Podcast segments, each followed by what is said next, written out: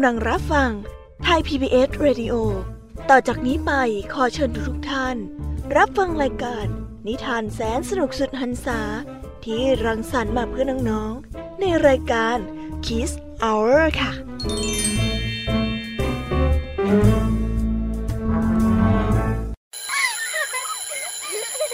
โรงเรียนเลิกแล้วกลับบ้านพร้อมกับรายการ Kids Hours โดยวัญญาชยโย รายการ Kiss Hour กลับมาพบน้องๆออีกแล้วจ้า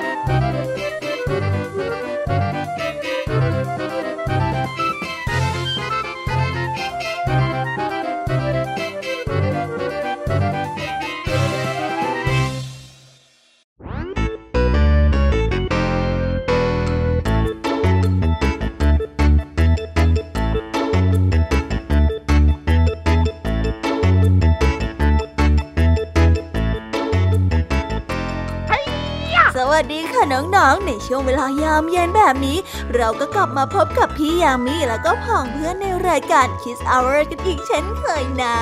วันนี้เป็นยังไงกันบ้างเอ่ย เรียนมาทั้งวันเหนื่อยกันไหมคะนั่นแน่น้องๆ หลายคนคงเหนื่อยกันแน่ๆเลยละสิ งั้นเรามาพักกันก่อนนะ มาเพลิดเพลินเพื่อผ่อนคลายกันสักแป๊บหนึ่งก่อนค่ะ เดี๋ยวพี่ยามีจะช่วยให้ผ่อนคลายเอง แล้วก็อีกเช่นเคยนะคะ รายการ Kids Hour ของเราเนี่ยมีเรื่องราวนิทานที่แสนสนุกที่แอบแฝงไปด้วยข้อคิดแล้วก็คติสอนใจ มาให้น้องๆได้ฟังกันให้หายคิดถึงกันอีกแล้วค่ะสำหรับวันนี้นะคะ รายการ Kids Hour ของเราก็ได้เตรียมเรื่องราวนิทานแสนสนุกมาให้น้องๆที่น่ารักทุกๆคนได้ฟังกันอย่างแน่นอน เอาเป็นว่าเรามาเรียกน้ำย่อยกันก่อนเลยดีกว่าค่ะ ว่าวันนี้มีนิทานเรื่องอะไรกันบ้าง วันนี้นะคะคุณครูไหวใจดี ดีของพวกเรา ก็ได้มาพร้อมกับนิทานคุณธรรมทั้งสองเรื่อง ซึ่งวันนี้คุณครูไหวก็ได้นำนิทานเรื่อง ผลไม้แห่งความซื่อสัตย์และเรื่องมณีแห่งชีวิตมาฝากกัน ส่วนเรื่องราวจะสนุกสนานแค่ไหน ต้องไปรอติดตามพร้อม ๆ กันในช่วงคุณครูไหวใจดีกันนะคะเด็กๆ ส่วนพี่ยามีเล่าให้ฟังในวันนี้ค่ะ ก็มากันในนิทานแสนสนุกอีก 3 เรื่องต่อจากคุณครูไหวกันยาวๆ และในเรื่องแรกนั่นก็คือเรื่อง คนโง่เคลื่อนภูเขา และสิ่งเติมเต็ม แล้วก็ปิดท้ายด้วยเรื่อง บุคคลที่ควรกราบนั่นเอง นิทานสามเรื่องของพี่ยามีนี้ วันนี้พี่ยามีขอการันตีเลยค่ะว่า สนุกอย่างแน่นอน วันนี้นะคะ ลุงทองดีกับเจ้าจ้อย ก็ได้เตรียมนิทานสุภาษิตมาฝากพวกเรากันอีกเช่นเคย ซึ่งในวันนี้มากันในสำนวนที่ว่า ตกกระไดพลอยโจรมารอลุ้นกันสิคะว่า เรื่องราวและความหมายของคำคำนี้จะเป็นอย่างไร เอาไว้ไปรอฟังพร้อม ๆ กันในช่วงนิทานสุภาษิตกันนะคะ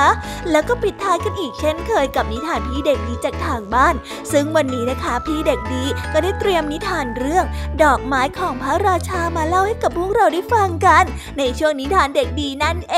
ง โอ้โห เป็นยังไงล่ะ ได้ยินแค่ชื่อนิทานก็น่าสนุกแล้วใช่ไหมล่ะคะเด็กๆ พี่ยามีก็ตื่นเต้นที่จะรอฟังนิทานที่แสนสนุกที่พวกเรารออยู่ไม่ไหวแล้วล่ะค่ะ มีแต่เรื่องที่น่าฟังถึงนั้นเลยนะคะเนี่ย เอาละค่ะ เพื่อไม่ให้เป็นการเสียเวลา พี่ยามีว่าน้องๆคงพร้อมกันแล้วใช่ไหมล่ะคะ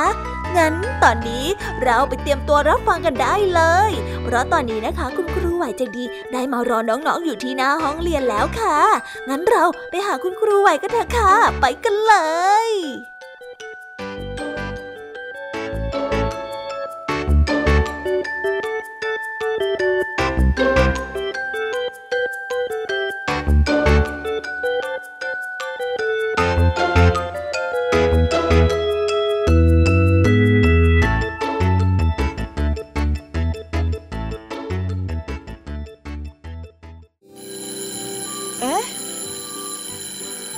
ออดดังแล้ว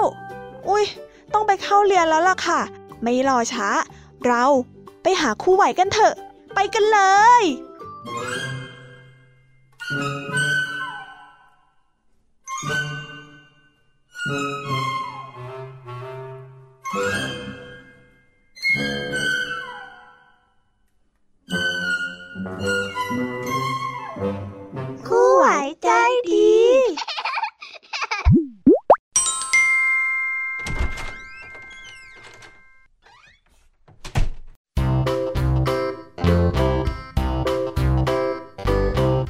ดีค่ะเด็กๆ กลับมาพบกับคุณครูไหวกันอีกแล้วนะคะ วันนี้ครูไหวมีนิทานมาเล่าให้ฟังสองเรื่อง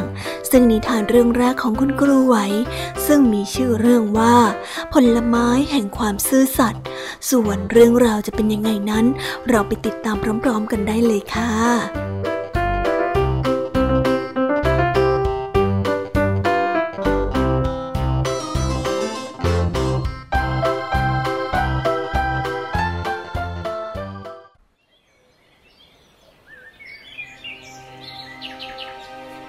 ตะ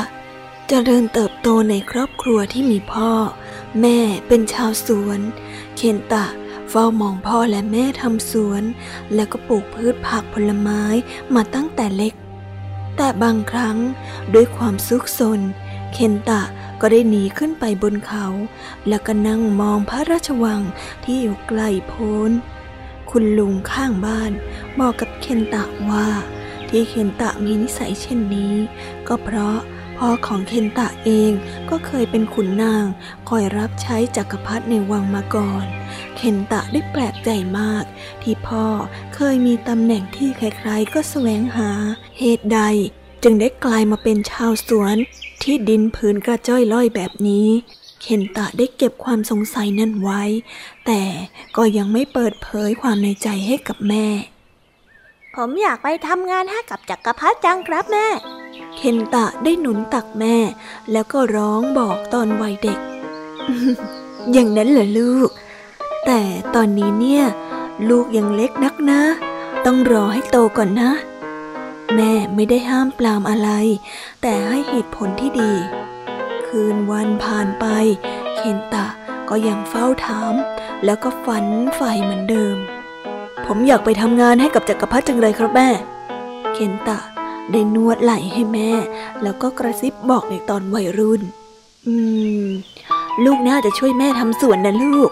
ให้ต้นไม้โตกว่านี้ก่อน แล้วค่อยเข้าวังนะจ๊ะ แม่ไม่ได้ห้ามปรามอะไร แต่ให้เหตุผลที่ดี เคนตะก็ช่วยดูแลไร่และสวนอย่างเพลิดเพลิน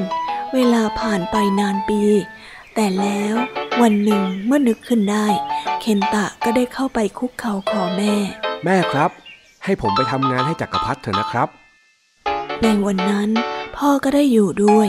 พ่อและแม่ของเคนตะได้หันหน้ามองกันและกัน เคนตะได้แอบเห็นพ่อ บีบมือของแม่เบาๆ แล้วพยักหน้าและยิ้มอย่างอ่อนโยน เออ ได้สิลูก เคนตะได้ยิ้มกว้างอย่างยินดี คำนับแล้วก็ขอบคุณพ่อกับแม่อีกหลาย ๆ ครั้ง นี่เป็นเมล็ดพันธุ์ที่ดีที่สุดในสวนของเรา พ่อและแม่ฝากความคารวะไปยังจักรพรรดิและฝากกราบทูลอะไรสักอย่างจะได้ไหมลูก ครับได้เลยครับ เดี๋ยวผมจะจำไปกราบทูลองค์พระจักรพรรดิทุกประโยคเลยครับพ่อ เคนตะได้ร้อง บอกอย่างยินดี ผู้เป็นแม่ ก็ได้เข้าไปหยิบเมล็ดพันธุ์ใส่ถุงให้กับเคนตะ แล้วก็ได้ถ่ายทอดเนื้อความ เคนตะจดจำเนื้อความนั้น และประหลาดใจเล็กน้อย ที่แม่ยอมมอบของมีค่าขนาดนี้ให้กับองค์จักรพรรดิแต่นั่นก็คงเพื่อให้องค์จักรพรรดิยอมรับเราให้เข้าไปรับใช้ละสินะ เคนตะคิดและเริ่มออกเดินทาง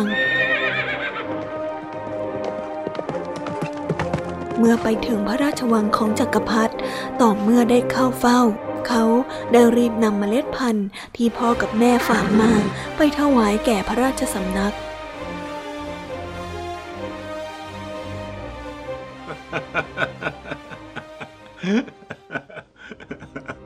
นี่คืออะไรหรือเจ้าหนุ่มน้อย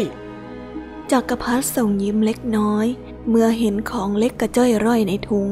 จนเคนตะต้องรีบกราบทูลไปว่า นี่ไม่ใช่เมล็ดพันธุ์ธรรมดานะพะเยะค่ะ หากแต่นี่เป็นเมล็ดพันธุ์ของผลไม้ทองคำที่ถ้าหากว่าคนปลูก เป็นคนที่มีนิสัยซื่อสัตย์ไม่เคยคิดคดทำร้ายใคร และไม่เคยคิดหลอกลวงใคร ผลไม้ต้นนี้จะออกดอกออกผลมาเป็นทองคำได้เองพะยะค่ะ พระองค์ลองปลูกดูได้นะพะยะค่ะ จักรพรรดิได้ฟังดังนั้นก็ไม่กล้าปลูก ด้วยว่าพระองค์เองก็เคยโกงข้อสอบพระอาจารย์ เมื่อทรงพระเยาว์นัก จักรพรรดิปฏิเสธ แล้วก็ขอให้พระมเหสีนั้นได้นำไปปลูก พระมเหสีก็ไม่ทรงรับ เพราะว่าพระมเหสีนั้นเคยลักลอบนำเครื่องประดับของจักรพรรดิไปมอบให้กับญาติของพระมเหสี โดยพระองค์จักรพรรดิไม่ทรงทราบมาก่อน พระมเหสีได้สารภาพความจริงนั้น แล้วก็ขอให้เคนตะมอบเมล็ดพันธุ์ให้กับนายกรัฐมนตรี นายกรัฐมนตรีก็ไม่กล้ารับเมล็ดพันธุ์นั้นเอาไว้ เนื่องจากตนเองก็เคยโกงเงินภาษีของราษฎร นายกรัฐมนตรีจึงสารภาพความผิดกับเคนตะ และขอนำเมล็ดพันธุ์นี้ไปให้กับคุณนางคนอื่นๆ ไม่ว่าจะส่งต่อไปยังผู้ใด คนเหล่านั้นก็ล้วนเคยกระทำผิด และก็ซุกซ่อนความผิดนั้นเอาไว้ แต่ละคนต่างก็ยอมรับสารภาพกับเคนตะว่า ไม่สามารถจะปลูกต้นไม้ให้กลายเป็นทองได้ เช่นนั้น ในวังนี้ก็คงไม่มีใครที่เป็นคนซื่อสัตย์จริง ๆ เลยสักคนละสินี่น่าละ่ะ พ่อกับแม่ ถึงได้ออกไปทำไร่ทำสวนตั้งแต่เรายังไม่เกิด เคนตะได้นึกในใจ แล้วก็รีบทูลลาจักรพรรดิและก็ทุกคนในวังนั้น ทุกคนในวังก็อยากจะให้เคนตะนั้นกลับไปเสียโดยเร็วเช่นกัน เพราะทุกคนต่างหวาดระแวงว่า ตนจะถูกบังคับให้ไปปลูกเมล็ดพันธุ์ที่ว่านั่น เคนตะได้นึกถึงบ้านหลังเดิม กับผลไม้ในสวนที่เขาคุ้นตามาตั้งแต่เล็กแต่น้อย เด็กหนุ่มได้อมยิ้ม และก็ได้เดินทางกลับ แผ่นดินสีทองและพ่อกับแม่ของเขาได้รออยู่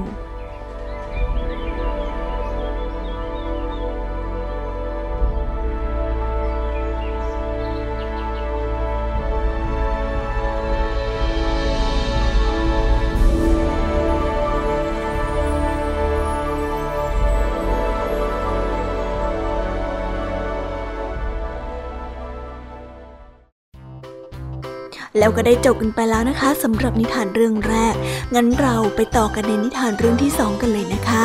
ในนิทานเรื่องที่สองนี้ เป็นนิทานที่เกี่ยวกับการเรียนรู้ชีวิตผ่านการไม่เลือกค่ะนั่นแน่งงกันละสิงั้นเราไปรับฟังนิทานเรื่องนี้พร้อมๆกันเลยนะคะ ในเรื่องอัญมณีแห่งชีวิต เรื่องราวจะเป็นยังไง และจะสนุกสนานแค่ไหน เราไปฟังพร้อม ๆ กันได้เลยค่ะ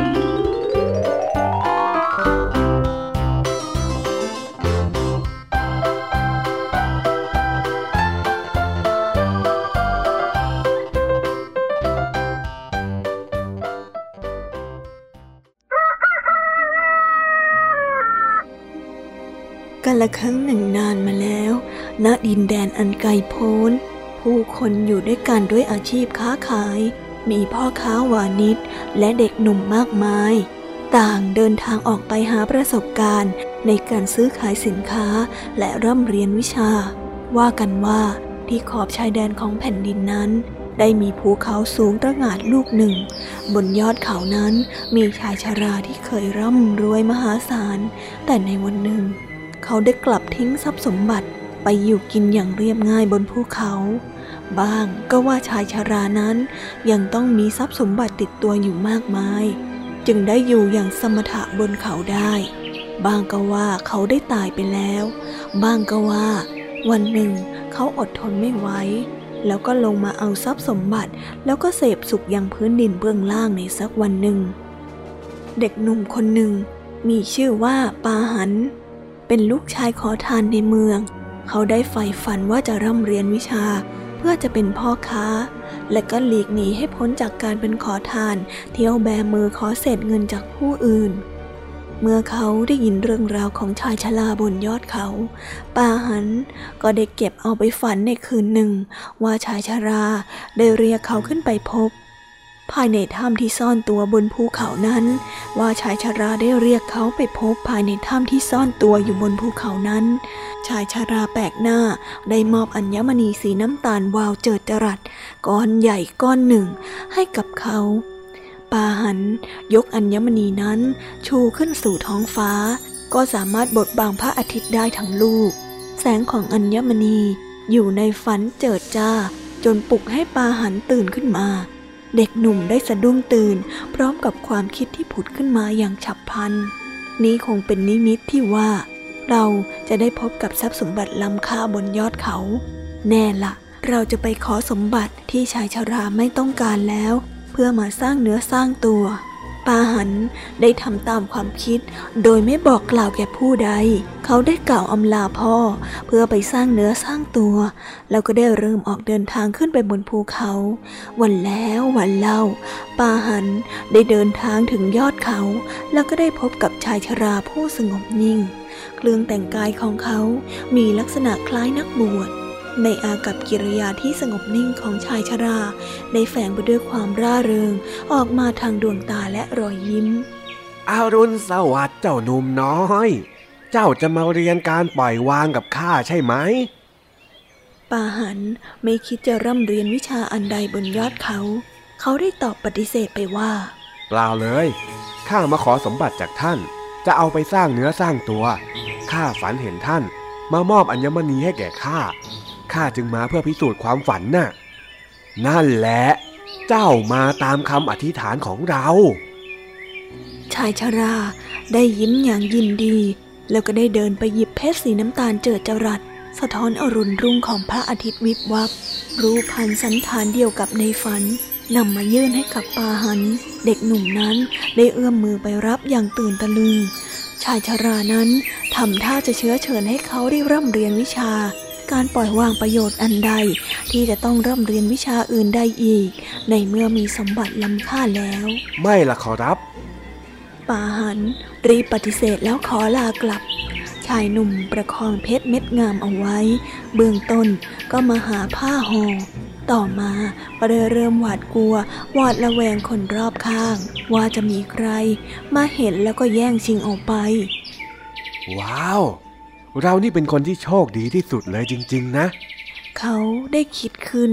และก็ได้เริ่มพูดกับตนเองตลอดการเดินทางกลับ ในผืนดินเบื้องล่างว่า ว่าแต่เราจะเอาเพชรเม็ดนี้ไปทำอะไรดีนะ ควรจะเอามันไปขายที่เมืองข้างๆ ด้วยราคาที่สูง ไม่สิไม่สิ เราจะกลายเป็นคนที่รวยเร็วเกินไป แล้วก็จะต้องมีคนมาหลอกลวง เพื่อที่จะเอาเงินของเราไปแน่ ๆ อืม หรือว่าเราควรจะนำเพชรไปตัดเป็นชิ้นเล็กๆ แล้วค่อยๆ ทยอยขาย ว่าแต่เอาไปตัดที่ไหนดีนะเนี่ย เอ๊ะ ถ้าเกิดว่าเป็นอย่างนั้นจริง คนตัดเพชรอาจจะเกลี้ยกล่อมให้เราขายเพชรนั้นให้แก่ใครสักคนหรือเปล่า อืม แต่เขาอาจจะไปบอกกับคนอื่น และคนอื่นอาจจะมาแย่งชิงเพชรจากเราไปก็ได้ หรือว่าเราจะเอาเพชรไปซ่อน ว่าแต่จะไปซ่อนที่ไหนถึงจะปลอดภัยแล้วเนี่ย อืมทำไมเราต้องมาคอยระวังตลอดเวลาแบบนี้นะ เฮ้ย จะไปปรึกษาใครกันได้ละ่ะ ไม่สิ ไม่สิ คืนถ้าไปบอกใครเข้า ทุกคนจะต้องพากันมารุมแย่งเพชรไปจากเราหมดแน่ๆ โอ้ยปวดหัว ปาหัน เริ่มกุมขมับ หยุดเดินแล้วก็คิดหาคำตอบอยู่จนคำในที่สุด เขาก็ได้เดินกลับหลังหันไป แล้วก็ได้ปีนขึ้นไปบนเขาใหม่ เมื่อพบชายชราอยู่บนยอดเขา ผู้ที่ให้เพชรเม็ดงามกับเขาปาหัน จ้องมองชายชรา ผู้ที่ไม่มีร่องรอยความยึดติดหรือเสียดายใด ๆ ข้าแต่ท่านผู้ทรงศีลบอกข้าเถิด วิชาปล่อยวางนั้นเป็นอย่างไรหรือ เขาได้ตอบคำถามออกมาจากใจ ชายชราได้ยิ้มละไม แล้วก็ได้ตอบไปว่า เจ้าได้เริ่มเรียนบทที่หนึ่งไปแล้วล่ะพ่อหนุ่ม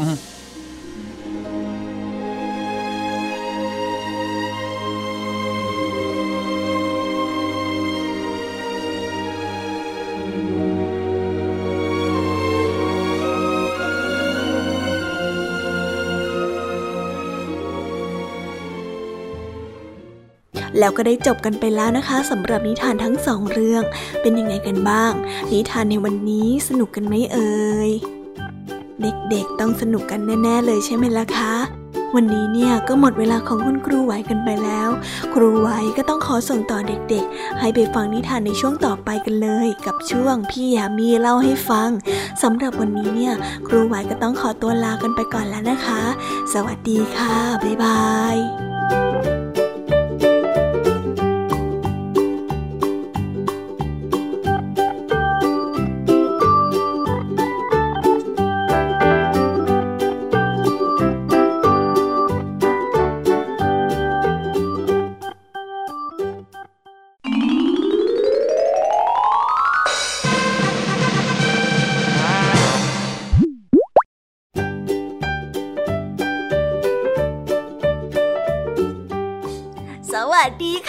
น้องๆ สวัสดีกันอีกรอบ กลับมาพบกับพี่ยามีในช่วง พี่ยามีเล่าให้ฟังกันอีกแล้ว นิทานเรื่องแรกของพี่ยามีในวันนี้ เป็นเรื่องราวของความซื่อสัตย์ค่ะ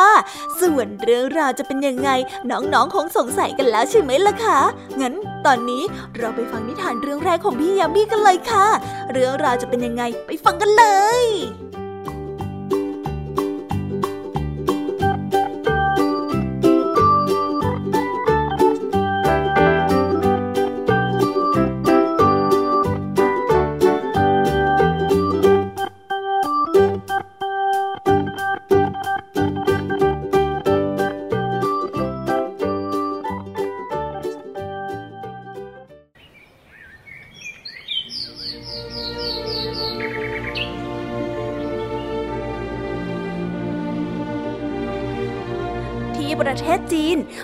ทิวทัศน์ที่งดงามจับตาแห่งหนึ่ง คือริมฝั่งแม่น้ำหานที่มีภูเขาทอดขนาดสองลูก ได้แก่ภูเขาไทหางกับภูเขาหว่างหู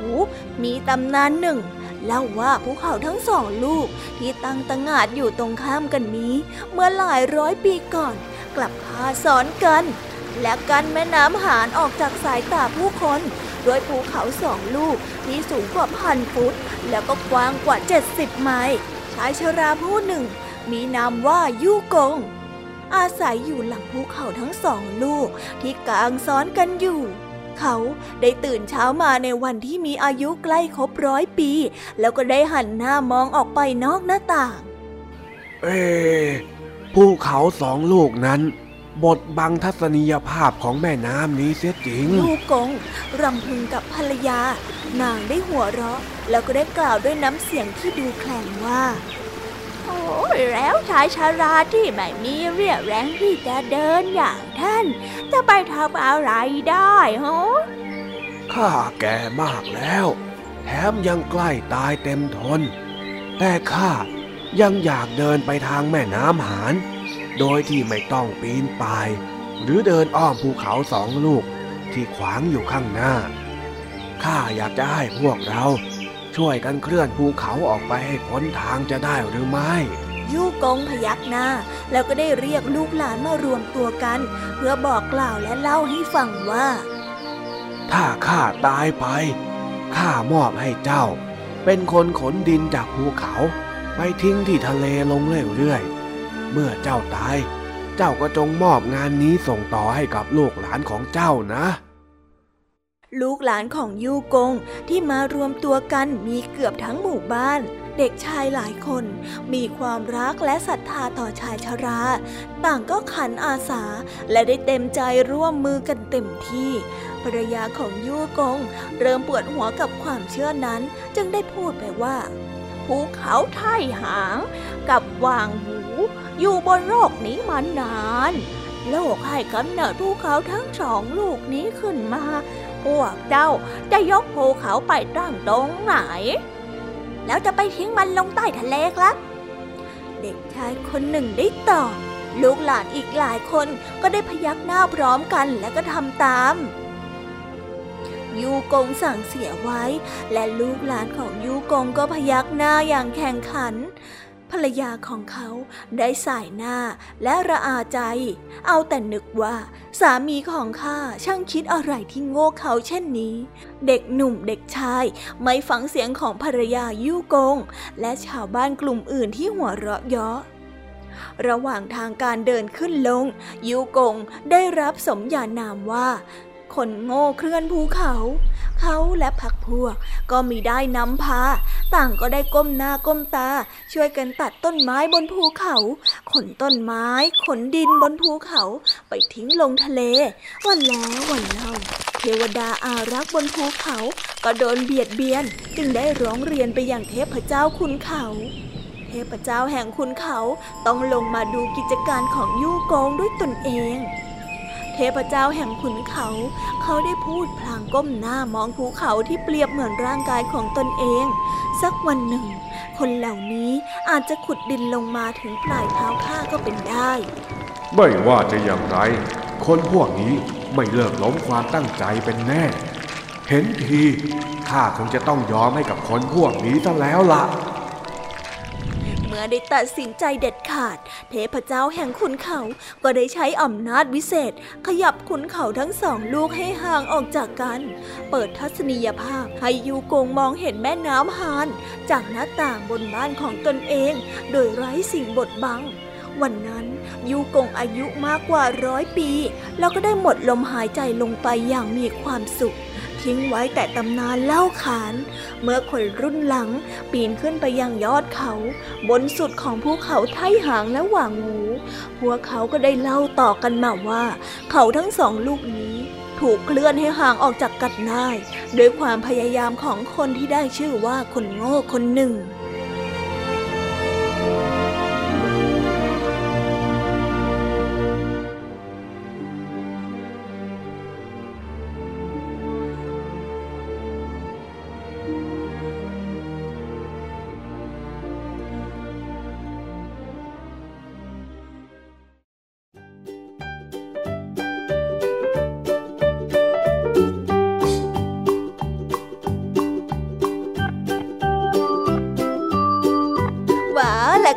กันไปแล้วนะคะสำหรับนิทานเรื่องแรกของพี่ยามี่เป็นยังไงกันบ้างคะสนุกกันไหมเอ่ยอันแน่ถ้าน้องๆสนุกกันแบบนี้เนี่ย งั้นเราไปต่อกันในนิทานเรื่องที่สองกันต่อเลยดีไหมคะ ในนิทานเรื่องที่สองนี้ พี่แยมมี่ได้เตรียมนิทานเรื่อง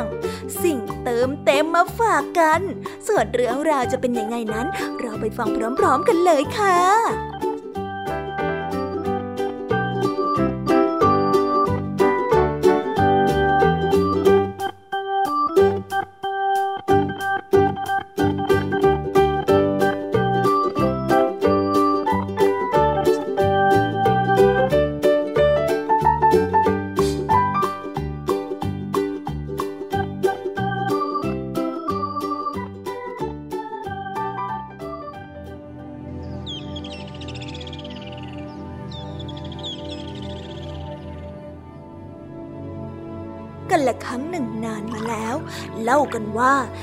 ของบ้านคนหนึ่ง เป็นบุคคลที่น่าเคารพยกย่อง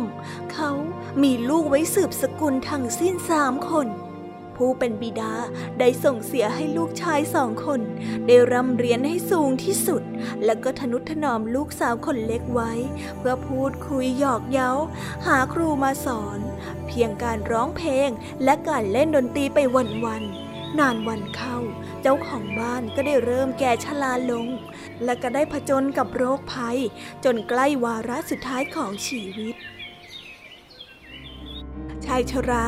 คิดหาหนทางคัดเลือกเจ้าของคฤหาสน์คนต่อไป เอาไว้ในใจแล้ว จากนั้นเขาก็ได้เรียกลูกทั้งสามเข้ามาสั่งเสีย แล้วก็ได้ถามลูกๆว่า แม้ว่าพ่อจะตายแล้ว พวกเจ้าจะยังช่วยเติมเต็มคฤหาสน์แห่งนี้ต่อไปได้หรือไม่ ลูกชายคนแรก ผู้สูงส่งด้วยการศึกษาก็ได้ตอบพ่อไปว่า อย่ากังวลไปเลยครับ ผมจะใช้วิชาความรู้ หาหนทางเอามาจนได้ ส่วนลูกชายคนที่สองได้ตอบเช่นเดียวกันว่า อย่ากังวลไปเลยครับพ่อ ผมก็ทำได้เหมือนกัน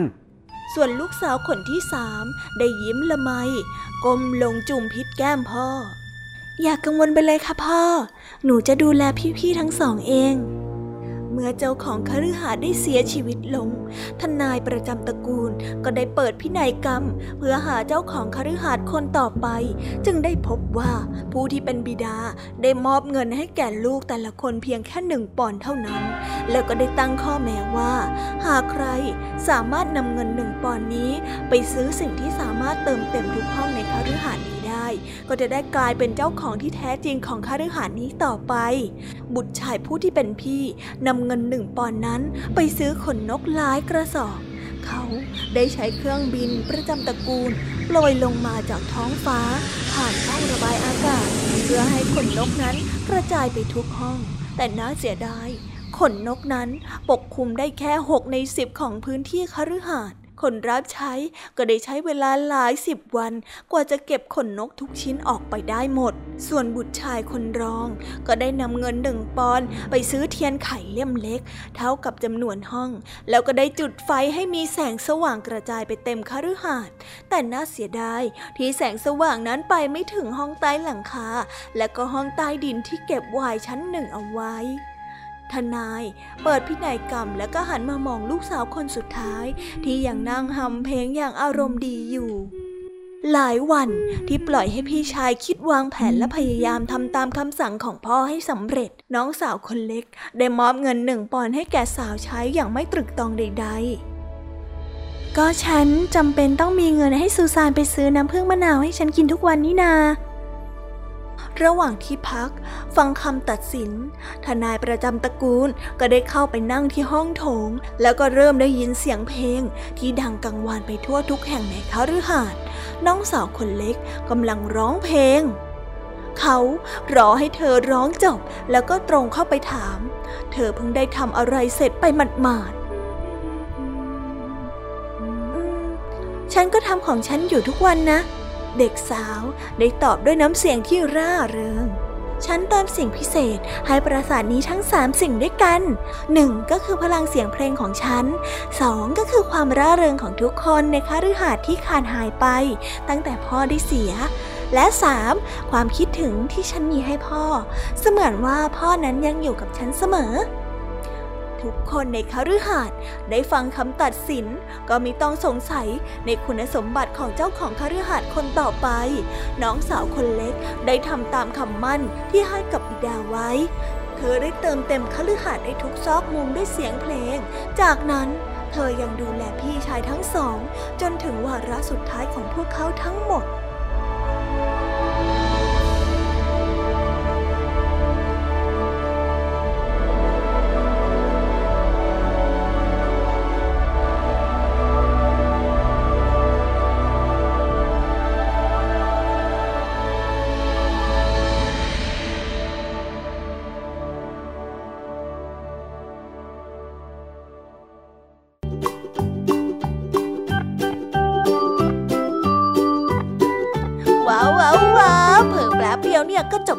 พี่ยามีในเรื่องที่สองกันไปแล้วนะคะ เป็นยังไงกันบ้างคะน้องๆ สนุกกันไหมเอ่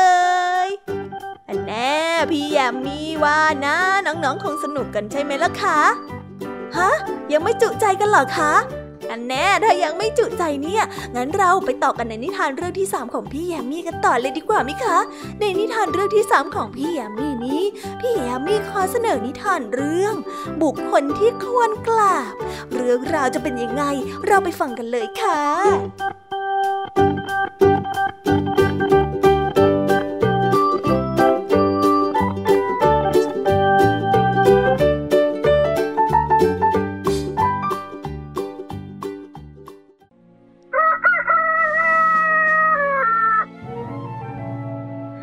พระราชาแห่งราชอาณาจักรหนึ่ง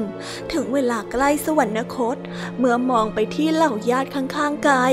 บ้างก็ยังเป็นเด็ก บ้างก็ยังเป็นผู้หญิงที่อ่อนโยน ไม่พบผู้ใดเลยที่จะเหมาะสมได้รับการแต่งตั้งให้เป็นพระราชาองค์ใหม่ พระราชาองค์เก่าจึงตัดสินใจออกคำสั่งให้ประชาชนคนหนึ่ง ซึ่งมีปัญญามาก ขึ้นมาครองอำนาจแทน เหล่าเสนาอำมาตย์ต่างพากันไม่เห็นด้วย แต่พระราชาก็ไม่เปลี่ยนใจ ยืนยันให้ชายคนนั้นขึ้นมาเป็นพระราชาแทนพระองค์ ก่อนจะสิ้นบุญพระราชาองค์เก่า เหล่าเสนาอมาตย์ต่างรวมตัวกันกระด้างกระเดื่อง เมื่อเขาว่าราชการก็ต่างพากันไม่ทำความเคารพพระราชาองค์ใหม่ เนื่องจากไม่ได้เป็นเชื้อพระวงศ์ซึ่งจุติมาจากสวรรค์ พระราชาทรงทราบดังนั้น จึงให้ช่างแกะสลักประจำตัว ไปเซาะสอบสะพานข้ามแม่น้ำต้นหนึ่งนำไปแกะสลักเป็นพระพุทธรูปสวยงาม ประดิษฐานอยู่ในวิหาร เหล่าเสนาอมาตเมื่อเข้าไปในพระวิหาร เพื่อประกอบพิธีทางสงฆ์เมื่อเห็นพระพุทธรูปก็ได้ก้มหน้าลงกราบ พระราชาได้เสด็จเข้ามา แล้วก็ได้ตรัสถามว่า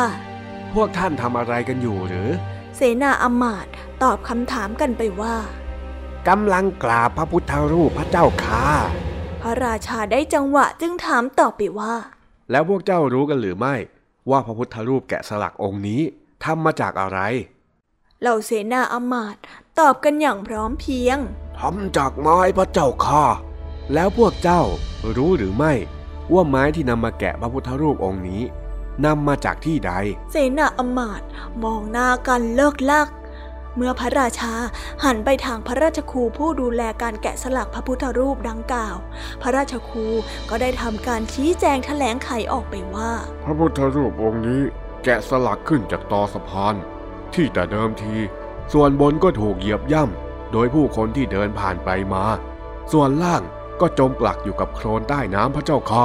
เมื่อไม้จากตอสะพาน เปลี่ยนมาเป็นพระพุทธรูป พวกเจ้ายังจะกราบหรือไม่ เพราะอะไร เหล่าเสนาอมาตนิ่งแล้วก็ฟัง แล้วก็พากันตอบไปว่า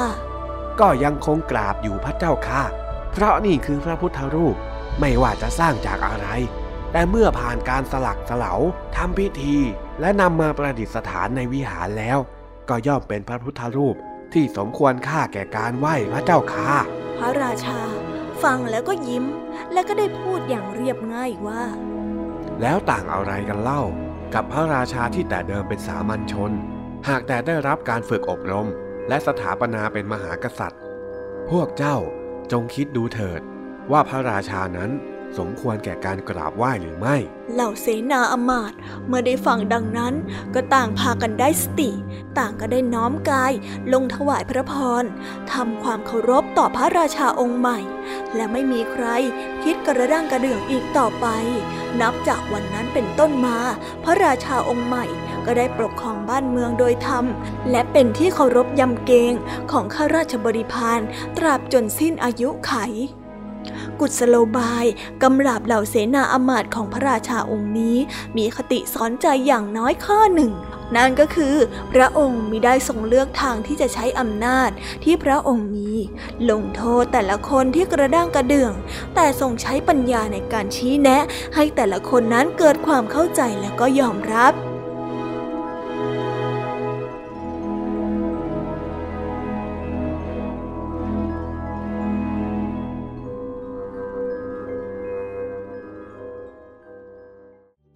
แล้วก็ได้จบกันไปเป็นที่เรียบร้อยแล้วนะคะสำหรับนิทานของพี่แยมมี่ทั้งสามเรื่อง เป็นยังไงกันบ้างคะน้องๆ สนุกกันไหมเอ่ย แน่พี่ยามีรู้นะว่าน้องๆ เนี่ย ชอบนิทานที่พี่ยามีนำมาฝากกันใจมีล่ะ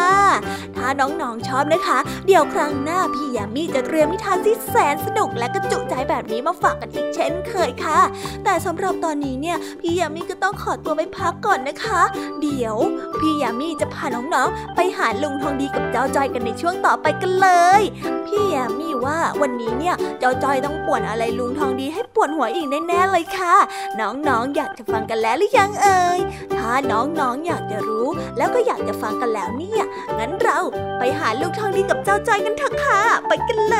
ย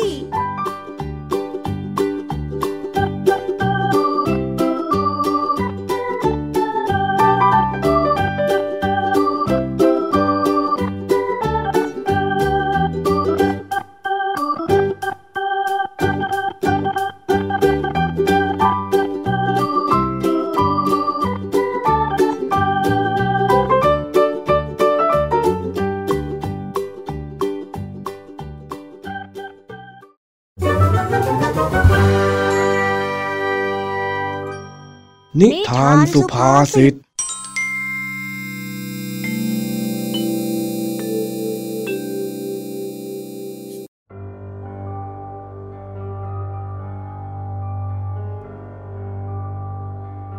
่ำคืนดึกดื่น ขณะที่ลุงทองดีกำลังหลับอยู่ จู่ๆก็ได้ยินเสียงเคาะประตูดังขึ้นจากหน้าบ้าน เฮ้ย อะไรกัน ใครมาเคาะประตูตอนนี้เนี่ยฮะ ข้าถามว่าใคร เอ็งเป็นโจรใช่ไหม จากนั้นลุงทองดีก็ได้ยินเสียงเด็กร้องไห้แว่วๆมาจากทางประตูเช่นกัน เฮ้ย ผีเหรอวะ เฮ้ยอะไรนะ่ะ เอ็งขานรับข้าหน่อยสิเว้ย ข้าใจไม่ดี เออ เดินไปดูก็ได้วะ ดูให้มันรู้แล้วรู้รอดกันไปเลย แล้วลุงทองดีก็ค่อยๆเดินไปพร้อมกับในใจ ก็กลัวว่าจะโดนผีหลอก ลุงทองดีได้เดินมาจนถึงหน้าประตู แล้วก็หายใจเข้าลึกๆ พร้อมกับคว้ามือไปเปิดประตู จากนั้นลุงทองดีก็ได้เจอเข้ากับ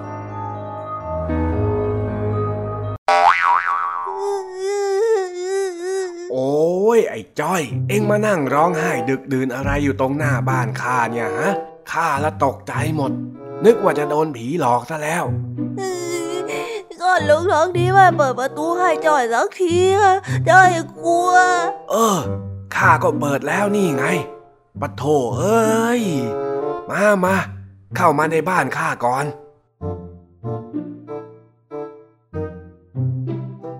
อะไหนลองบอกมาสิ ว่าทำไมเองถึงมาหาข้าดึกดึกเดินเดินๆแบบนี้เนี่ย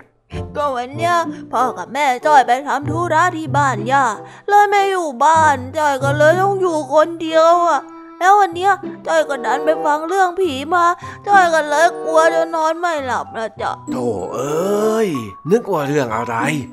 ดูสิเนี่ยข้าเลยตกกระไดพลอยโจรต้องพลอยกลัวผีไปกับเองด้วยเนี่ยอ้าว ลุงทองดีก็กลัวผีเหมือนกันเหรอจ๊ะอืม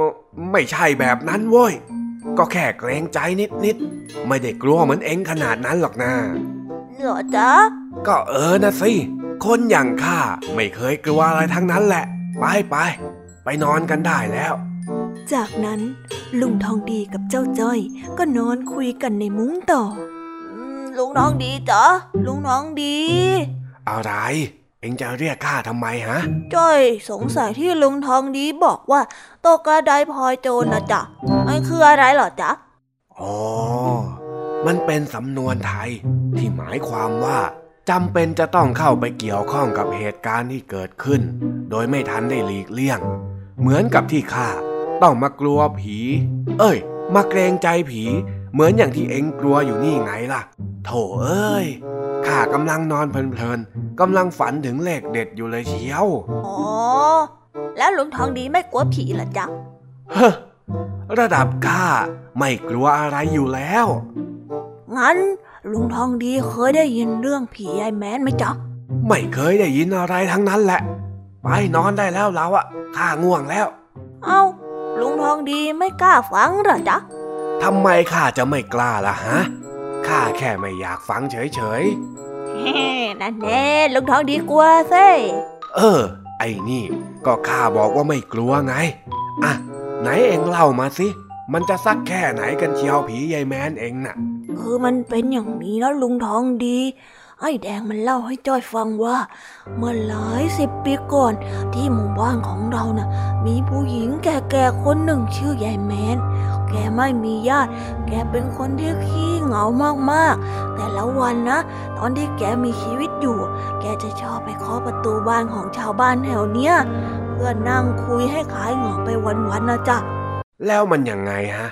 ข้าไม่เห็นว่ามันจะน่ากลัวตรงไหนเลยก็นั่นมันตอนมีชีวิตยังไงล่ะจ๊ะลุง แต่หลังจากที่ยายแกเสียชีวิตลงไปแล้วนะชาวบ้านแกก็ได้ยินเสียงเคาะประตูในทุกๆคืน แล้วก็รู้สึกเหมือนว่ายายแม้นน่ะ ไม่ได้ไปไหนเลย ได้แต่วนเวียนอยู่รอบๆหมู่บ้านแล้วนี่แหละจ้ะเฮ้ยจ้อยเล่าแล้วจ้อยยังกลัวเลยอะเฮ้ยกลัวอะไรไม่เข้าเรื่อง ถ้ายายแม้นมีจริง ให้มาเคาะประตูข้าทีเถอะ เดี๋ยวข้าจะไปเปิดประตูรับ ลุงอะพูดอะไรไม่เข้าท่าเลยอะเดี๋ยวถ้ามาจริง ๆ แล้วจะวิ่งป่าราบกันนะ มาสิ เดี๋ยวจะได้เจอดีกับพระของข้า เอาละนอนนอนดึกแล้วนอนได้แล้วพวกเราเนี่ย หลังจากที่ทั้งสองลุงหลานเงียบไปได้ไม่นาน จู่ๆก็มีเสียงเคาะประตูดังขึ้น ดังขึ้นดังขึ้นเรื่อย ลุง ลุงได้ยินเสียงเคาะประตูไหม ลุง ยายแม่เฮ้ย เฮ้ย พูดเป็นเล่นมาเนี่ยไอ้จ้อยเราหนีกันเถอะลุง ไม่ได้ไม่ได้ ต้องไปดู เอ็งไปเปิดประตูดูสิเจ้าจ้อย ไม่เอาจะไม่ไป เอางั้นไปพร้อมกันก็ได้เอา เอ้าเอ็งเปิดสิเออลุงทองดีได้เปิด เอ็งนั่นแหละเปิด ลุงทองดีเปิด เอานะเอ็งนั่นแหละ ทั้งคู่จึงเดินไปเปิดประตูพร้อมๆกัน ในขณะเดียวกันก็ได้ยินเสียงเคาะประตูดังขึ้นเรื่อยๆ พี่ทองดีทำไมไม่เปิดประตูเนี่ย ฉันเคาะประตูจะพังแล้วนะ อ้าว นั่งท้องกวาวเองเหรอ อ้าวแม่ ก็ใช่นะสิไปเจ้าจ้อยกลับบ้านกัน พอดีว่าธุระน่ะเสร็จเร็ว แม่ก็เลยรีบกลับบ้านมาน่ะ กลัวว่าเองจะอยู่คนเดียวไม่ได้ ขอบใจนะพี่ทองดีที่ช่วยดูแลเจ้าจ้อยนะจ๊ะไม่เป็นไรไม่เป็นไรแหมลุงทองดีตีเนียนเชียวนะไหนบอกไม่กลัว แต่เปิดประตูนี่มือสั่นพับพับพับพับพับพับพับเลย ก็ข้าก็ตกกระไดพลอยโจรกลัวไปเพราะเองนั่นแหละไอ้จ้อย ถ้าข้าอยู่คนเดียวข้าก็ไม่กลัวหรอก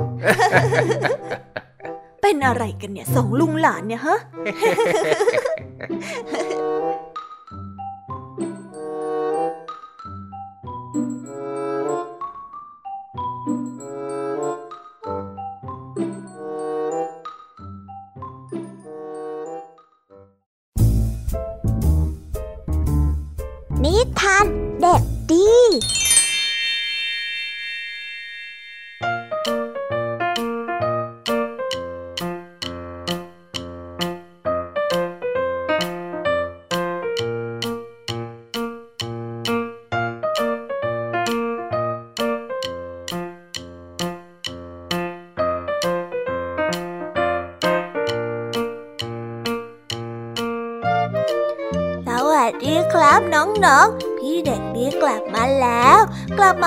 กันอีกเช่นเคยกับนิทานสนุกๆช่วงท้ายรายการแบบนี้ วันนี้พี่เด็กดีก็มีนิทานเกี่ยวกับความซื่อสัตย์และการยึดมั่นกับความจริงมาเล่าให้กับน้องๆได้ฟังกัน น้องๆอยากจะรู้กันแล้วหรือยังเอ่ยว่าเรื่องราวจะเป็นอย่างไง ถ้าอยากรู้กันแล้ว เราไปฟังนิทานเรื่องนี้พร้อมๆกันเลยครับ ในชื่อเรื่องว่า ดอกไม้ของพระราชา เรื่องราวจะเป็นยังไงไปฟังกันเลย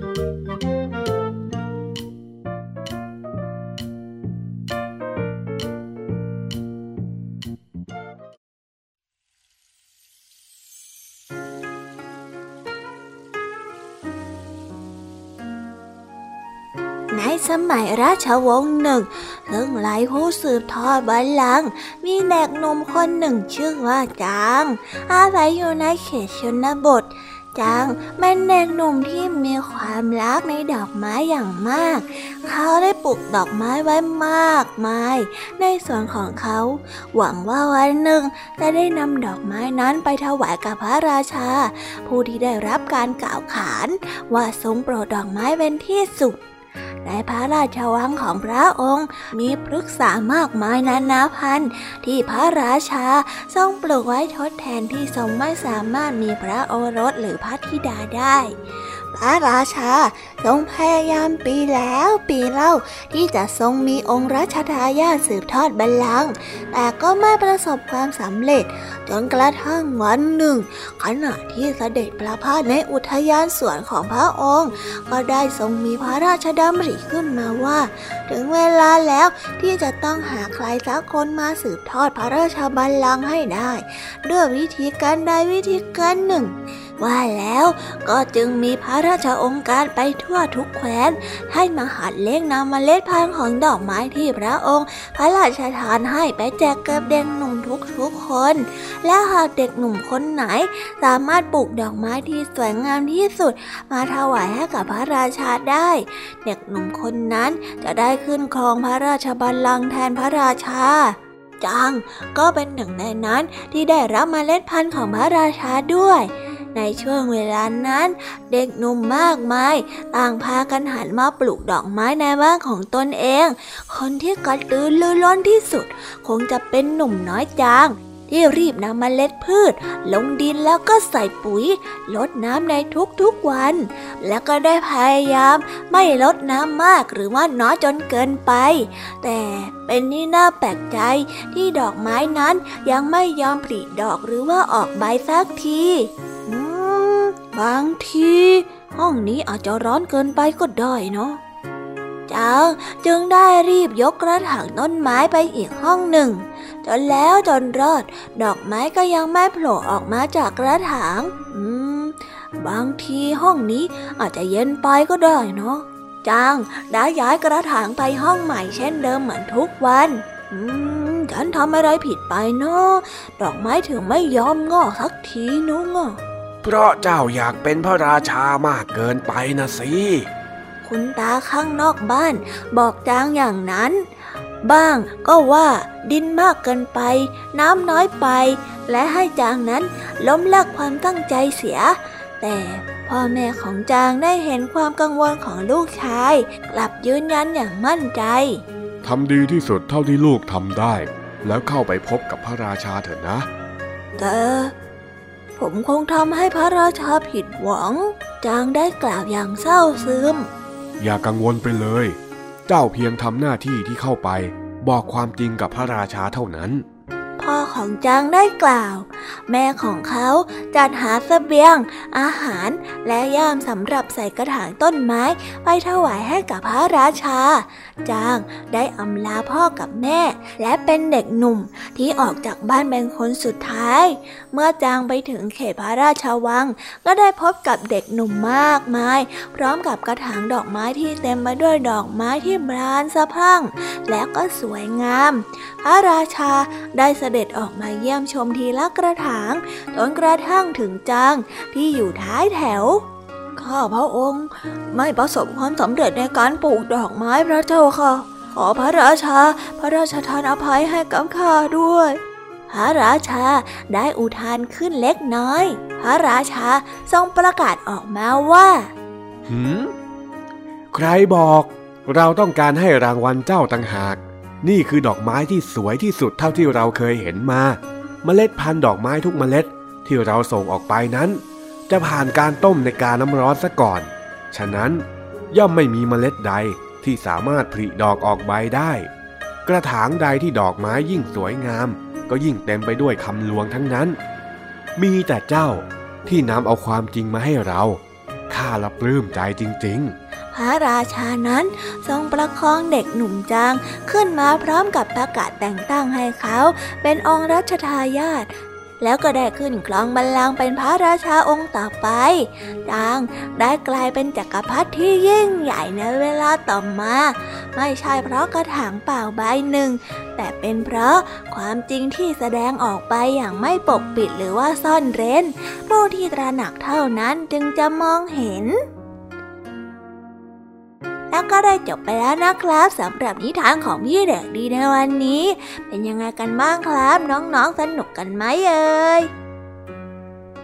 ถ้าสนุกเนี่ย เดี๋ยวครั้งหน้าพี่เด็กดีจะเตรียมนิทานแบบนี้มาฝากกันอีกเช่นเคยนะครับ แต่ว่าตอนนี้เวลาของพี่เด็กดีก็ได้หมดลงไปแล้วล่ะครับ เอาไว้พบกันใหม่ในวันหน้านะสำหรับวันนี้พี่เด็กดีก็ต้องขอตัวลากันไปก่อนแล้วนะครับ สวัสดีครับ บ๊ายบาย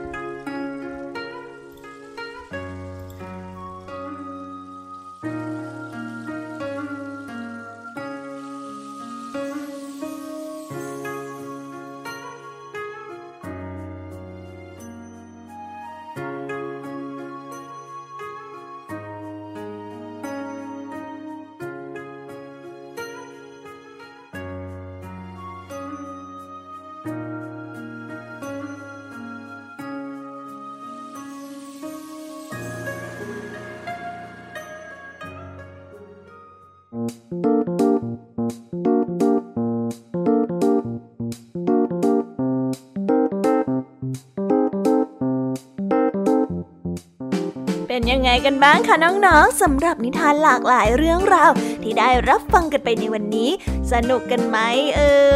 ยากหลายเรื่องราวที่ได้นำมาเนี่ย บางเรื่องก็มีข้อคิดสะกิดใจ บางเรื่องก็ให้ความสนุกสนานและก็เพลิดเพลิน แล้วแต่ว่าน้องๆ จะฟังแล้วเห็นความสนุกในแง่มุมไหน ส่วนพี่แยมมี่แล้วก็พ่องเพื่อนเนี่ย ก็มีหน้าที่ในการนำนิทานมาส่งตรงถึงน้องๆ เท่านั้นเองละค่ะ และวันนี้นะคะ เราก็ได้ฟังนิทานกันมาจนถึงเวลาที่กำลังจะหมดลงอีกแล้วค่ะ ใคร ที่ฟังไม่ทัน หรือว่าฟังไม่ครบเนี่ย ก็สามารถไปย้อนฟังกันได้ที่เว็บไซต์ไทย PBS Radio นะคะ หรือแอปพลิเคชันไทย PBS Radio ได้นะถึงเวลาต้องกล่าวคำลาแล้วอะ พี่ยามีต้องคิดถึงน้องๆอีกแน่เลย แต่ไม่ต้องห่วงนะคะน้องๆ พี่ยามีขอสัญญาว่า เราจะกลับมาพบกันใหม่ พร้อมกับนิทานที่แสนสนุกแบบนี้กันอีกแน่นอนค่ะ น้องๆอย่าลืมนำข้อคิดดีๆ ที่ได้จากการรับฟังนิทานแสนสนุกของครูไหว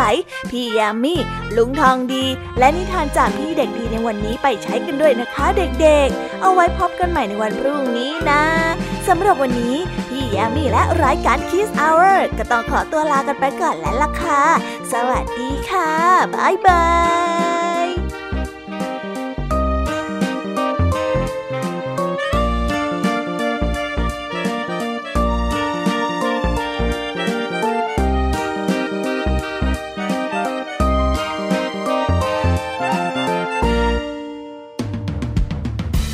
ามรับฟังรายการย้อนหลังได้ที่เว็บไซต์และแอปพลิเคชันไทย PBS Radio ไทย PBS Radio วิทยุข่าวสารสาระ เพื่อสาธารณะและสังคม